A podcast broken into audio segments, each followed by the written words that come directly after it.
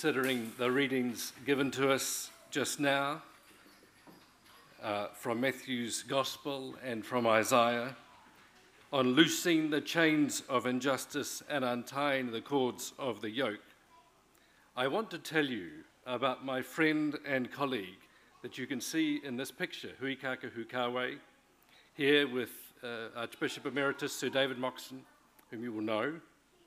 And I want to tell you about Huikakahu and what he taught me about those things. Now home with the Lord, about a year ago he went home.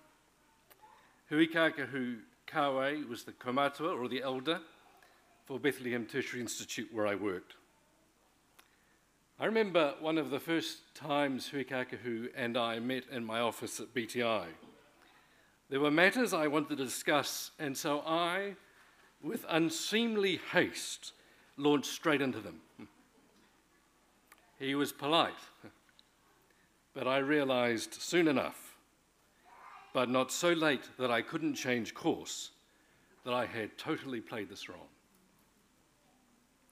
It was not for me in that conversation, nor in the many ones that we had subsequently, to set the agenda and the tone.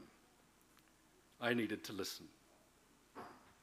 And so, ever since our conversations, if an hour long, would be 55 minutes sharing about our whānau, about Tauranga Moana, about Ngāti Kahu, about recent tangi, about his mokopuna, about those he was working with in Oranga Tamariki, at the City Council or with the Anglican Church and the reconciliation work that he and Sir David did so much for in that part of our country.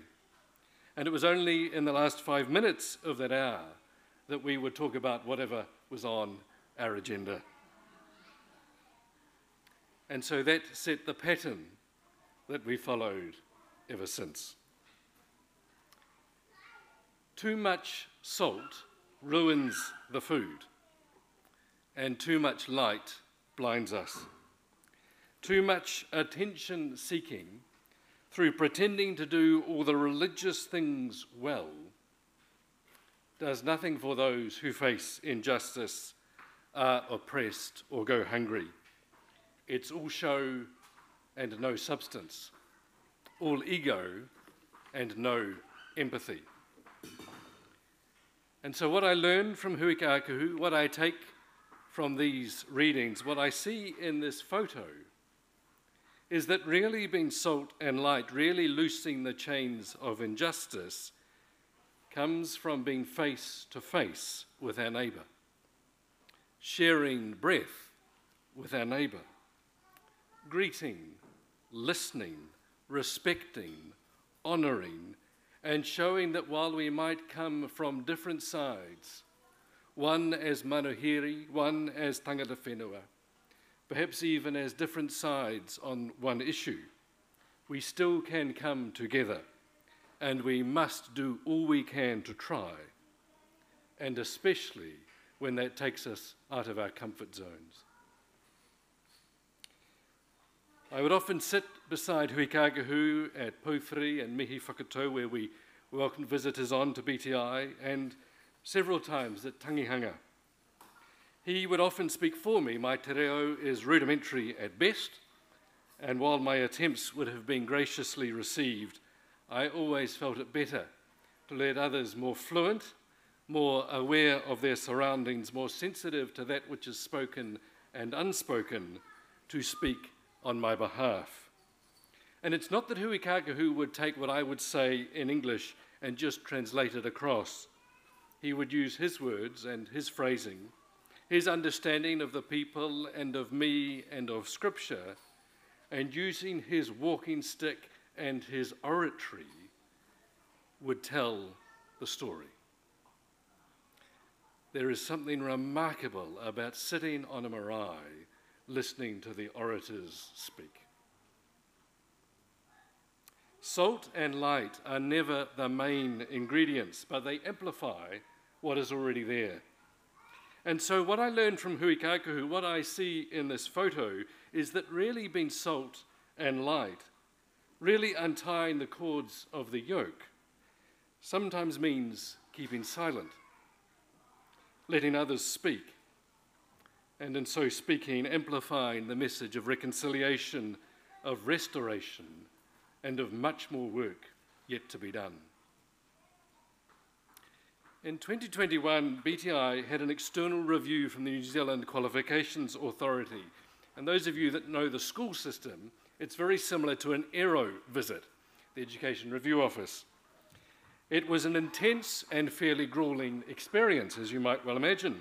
It was full of paperwork and interviews and preparation spread over several days in quite a small and increasingly constrained kind of room. NZQA were quite reasonably interested in our bicultural journey.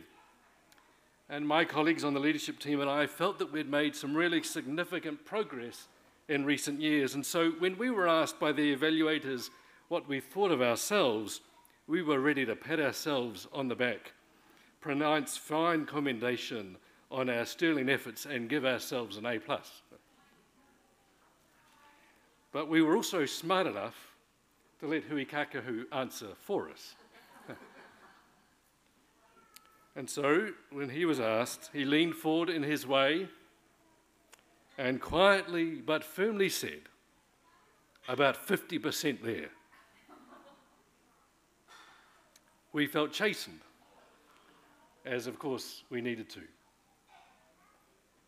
Both for our presumptionists that we had done better than we had and that we thought we could answer for ourselves when it was in fact for others to tell us. We can always tell when food needs more salt or a dark alley needs more light.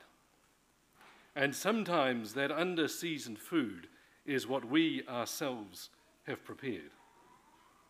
And that dark alley is our own. So we need to pay attention especially when those around us say, pass the salt or turn the light on. So, in the light of these readings, with the seasoning of Waitangi Day and our nation's story, let's each of us face to be face to face with our neighbours. Have the wisdom to know when to keep silent, to listen, and to let others speak. And pay attention when we're told that we are under or over seasoned, and that our light is too bright or our alley too dark. And then, and then look and see the chains of injustice loosed and the cords of the yoke untied. And then, and then God's light break forth like the dawn and his healing spring up quickly. Amen.